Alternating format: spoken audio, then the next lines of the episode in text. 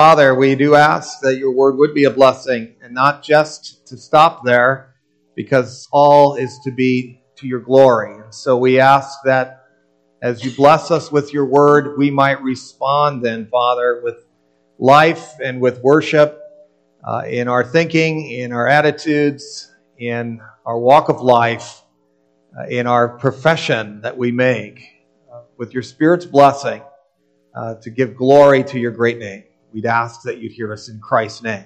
Amen. Matthew 21, 12 through 17 is our passage for this day. And it's in the aftermath, actually, of the Palm Sunday event that we would find in verses 1 through 11 of Matthew 21. Uh, but we pick up then in verse 12 of Matthew 21, where we hear about Jesus cleansing the temple. And that's not the only thing we see there, but that's how the title is in the ESV Bibles. But it's more than that. We see healing, we see cleansing, we see praise all happening in the temple.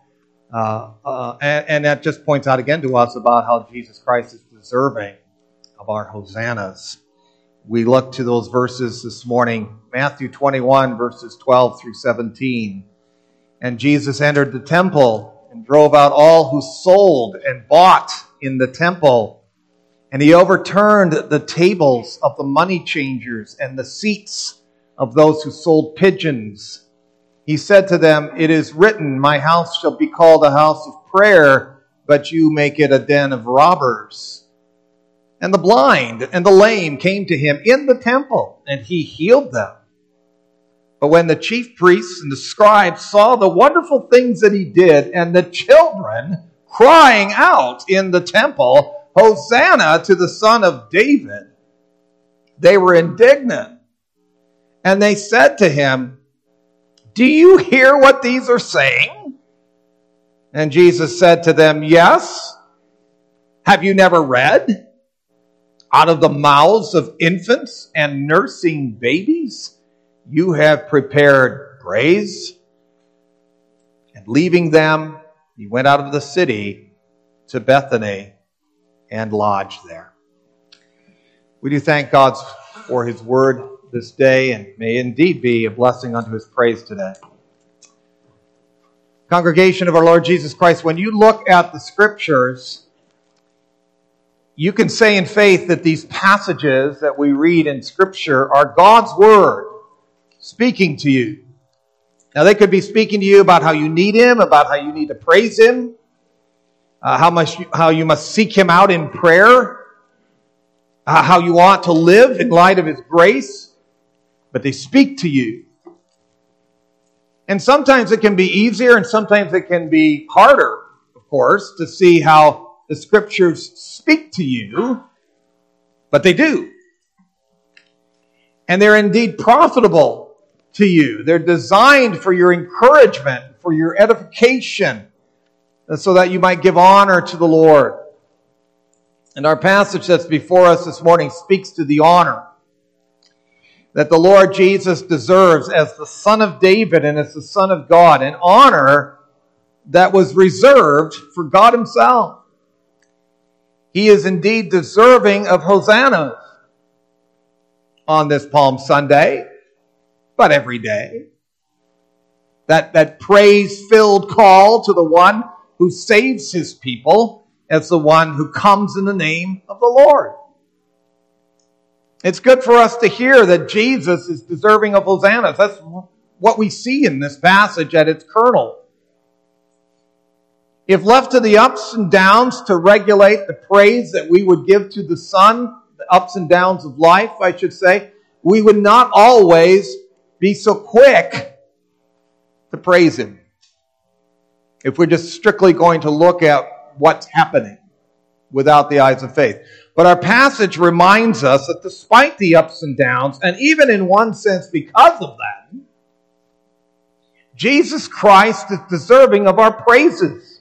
He's deserving of our hosannas, young and old alike. And we're going to be taking a look then again at the cleansing then that happens in the temple, the healing that happens in the temple, and the praising that happens in the temple. And we see all those things here in this passage, don't we? First, we take a look at how he's deserving of, of hosannas because, for one reason, he cleanses the temple. Malachi 3, verse 1 says that the Lord would come down suddenly in his temple and cleanse it like a refiner's fire and like the fuller's soap. And the fuller was the person who cleansed cloth, cleansed wool, so that it would be clean. Uh, he'll purify the sons of Levi, we hear, and refine them like gold and silver. The Lord would come to cleanse. Only the Lord God has the authority to do that. It's the Lord Jesus who does that. And he does that in the aftermath of his triumphal entry into Jerusalem. Why did the temple need cleansing? Well, our passage says that Jesus drove out all who were buying and selling there. He overturned the tables of the money changers and the benches of those who sold pigeons. You needed the shekel to pay the temple tax annually. And when people came annually for the Passover, there were those who needed money converted. People would sell what was needed for sacrifice as well. So, what was the problem? Well, from what we gain from the Apostle Matthew's account, is that the temple, which was supposed to be a house of prayer, becomes instead is being made into a den of robbers. Now, one thing for sure that we can say about what Jesus does here is he comes to sanctify what has been desecrated. Now, why was it desecrated? Didn't the people need a currency exchange? Did they not need the animals that were provided for sacrifice? Yes, but, but two things were happening here. On the one hand, what could have been happening is that those who were selling were corrupt, extorting the price for those who had come a long way to worship. They were robbers. They were defeating the purpose of the use of the temple as a place of holy worship.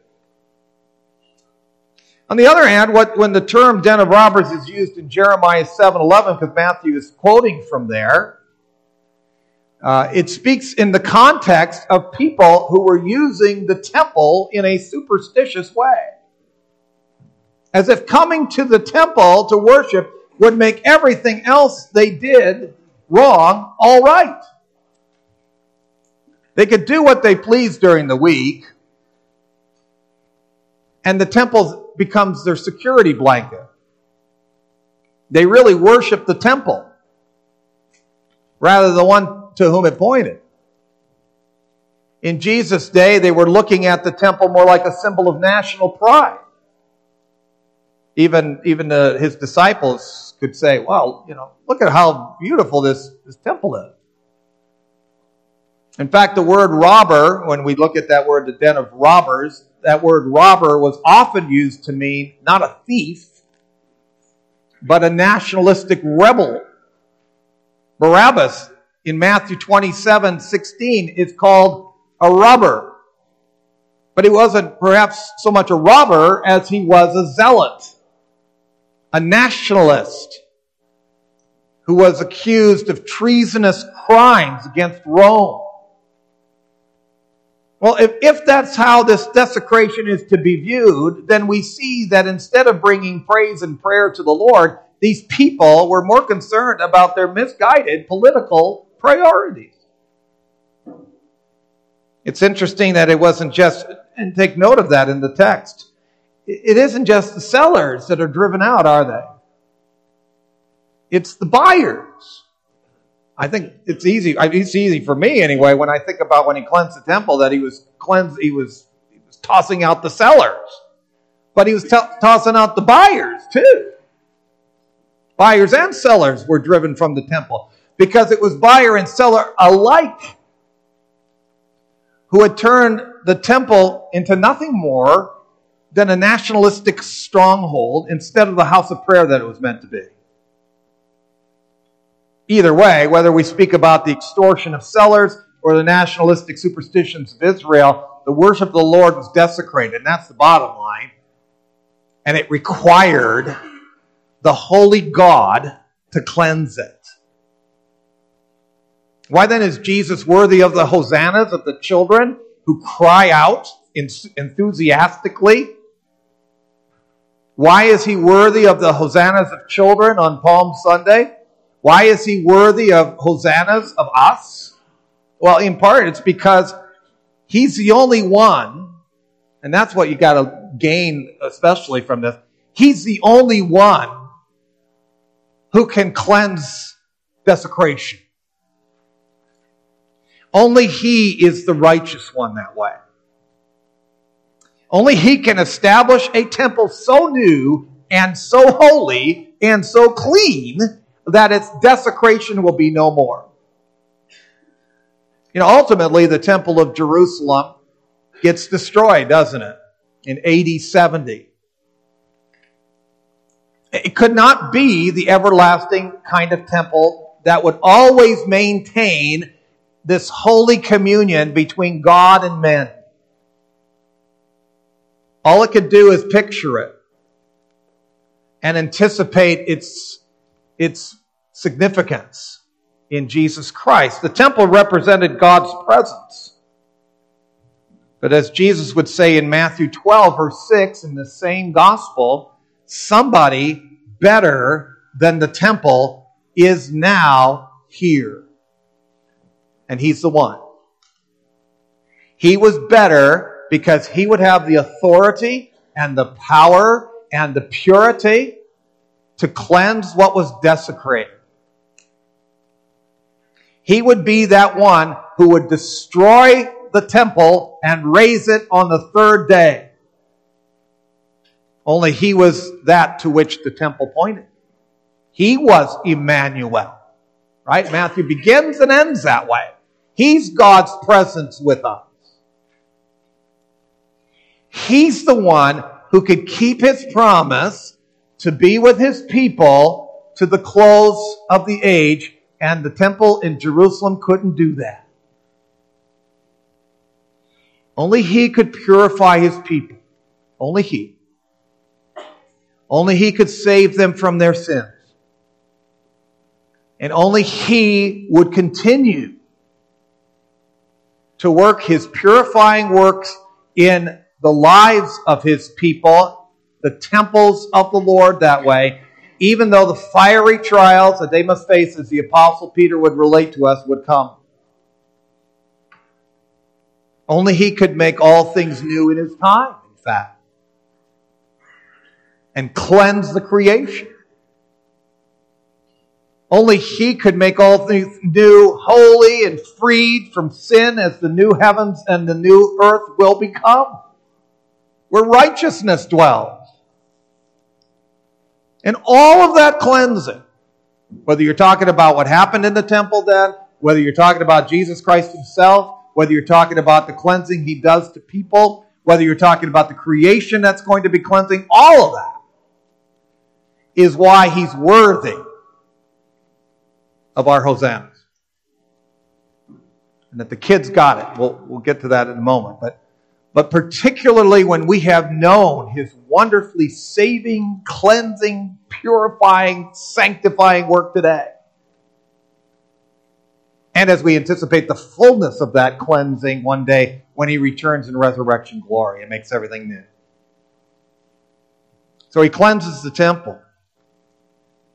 We also see why he's deserving of hosannas because of his healing at the temple, right? Our text says that to us that the blind and the lame came to him in the temple and he healed them. In the temple they came. And that's remarkable. Because it's said in the days of Jesus that the blind and the lame and the deaf and others with disabilities were not allowed any farther than the court of the Gentiles when approaching the temple. You couldn't approach the Lord in his temple with a sacrifice when you're in the court of the Gentiles. The unclean could no, go no farther than the court of the Gentiles. The unclean could go no farther than that. If you were allowed further, you would desecrate the temple, was the mentality. But when we learn, and what we learn from the healings of Christ, is that here is the one who gives access to those who are kept from it. Here's the one that's greater than the temple because unlike the temple building, Christ is not overcome with contamination or suppose it so. He's in fact bringing cleansing with his healing touch. And what the temple couldn't do to bring cleansing, this great Emmanuel, the Lord Jesus Christ, the Son of David, he could do it. He was able to bring access to God's presence, which would otherwise be denied. In his healing, he pointed to his ability to rid his creation of the effects of sin, both spiritual and physical. He heals all our diseases. He forgives all our sins, as Psalm 103 would say. How deserving of hosannas like no other. And the same thing's true for us, of course, when we see Christ for who he is the Holy One, the Son of David, the Son of God, who's worthy of hosannas. For he is the one who calls us to his salvation. Hosanna is literally saying, Save us, Lord. And he says, Yes, I will. He's the one who calls us to his salvation through faith in him. Embrace that. Marvel in it. It's He who gives us access to God's presence that we may be in communion with Him, which we celebrate this coming Friday again. It's He who shows us mercy. It's He who saves us by His blood through faith in Him. It's He who's worthy of our Hosanna. And so then it shouldn't surprise us, then, should it? That when you see that He's the one that cleanses the temple and He's worthy of our Hosannas, and if He's the one who uh, ends up healing in the temple, worthy of our hosannas, that you see hosannas. that you see praise taking place in the temple. You see cleansing in the temple, you see healing in the temple, you see praise in the temple. And that's that's our third point too, isn't it? shouldn't surprise us that that's exactly what he received. And he receives it in the temple by the children who are there. Right? And he says, uh, our passage says, when the chief priests and the scribes saw the wonderful things that he did, the wonderful things that he did, and the children crying out in the temple, Hosanna to the Son of David, they were indignant. We see the cleansing, we see the healing, we see the praise now. And what a contrast between the sophisticated leadership of the Jews that way, of, of chief priests and scribes, and the children who are giving praise. These, these sophisticated uh, people here, these chief priests and scribes, they see all these things and they see the children responding enthusiastically and, and no doubt repeating what the crowds were shouting just the day before and and instead of saying to themselves as they see these wonderful things happening, and say, you know what, that makes sense, that this is appropriate, these, what these children are doing, they're indignant. It was so plain as to who it was who was deserving of hosannas that even little children understood it. Even the very young who, who just learned to speak.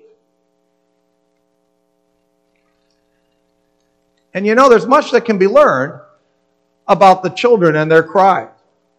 And there's five things that come to mind. One, you don't have to be remarkably sophisticated to understand that Jesus Christ deserves praise for his saving work.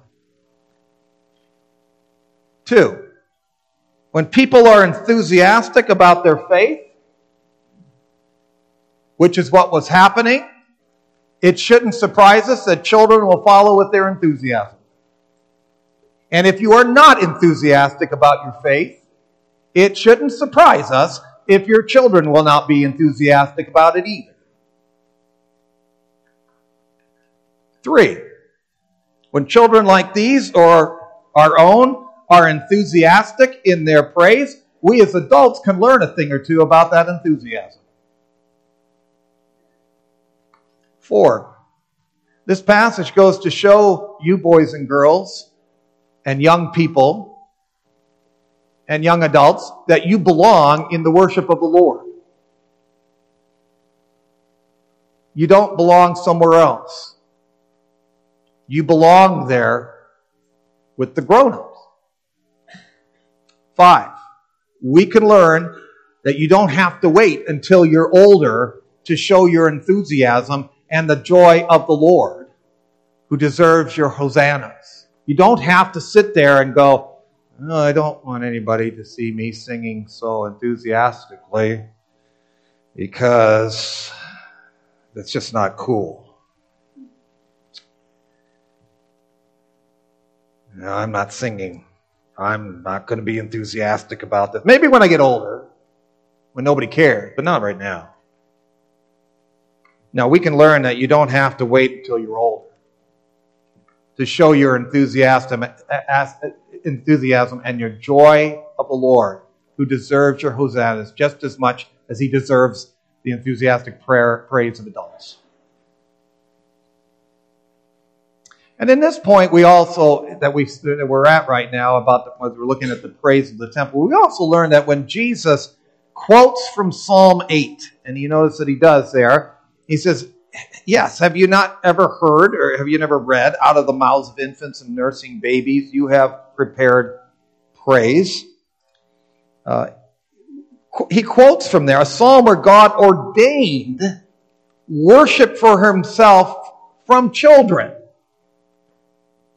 children of God's gracious covenant. That worship belonged to his divine Son as well. When he quotes there, and that God ordains praise for himself, that includes Jesus. Emmanuel, God with us. When little children give worship to this son of David, they can silence the sophisticated faithless. So Psalm 8 tells us. And they give that praise not because they don't know better. They give it by the grace of God. It's ordained by God. Just like anybody else. By grace, they see how worthy Jesus is, while others can't even can't see it, even if it's as plain as the nose on their face and they, face, and they see the wonderful things that he did.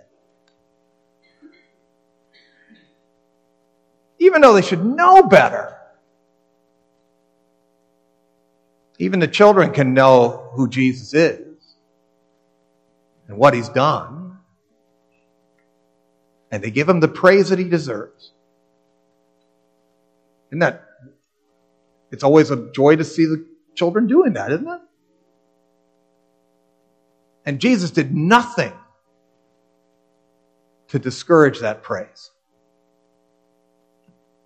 Is Christ worthy of our hosannas? These little children certainly thought so. And Jesus says they were right.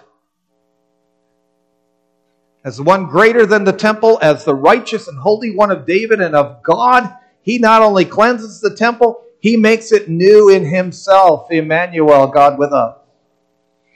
He cleanses a holy temple for himself, the church of Jesus Christ. He cleanses people even now by the work of his Spirit and the spreading of his gospel word.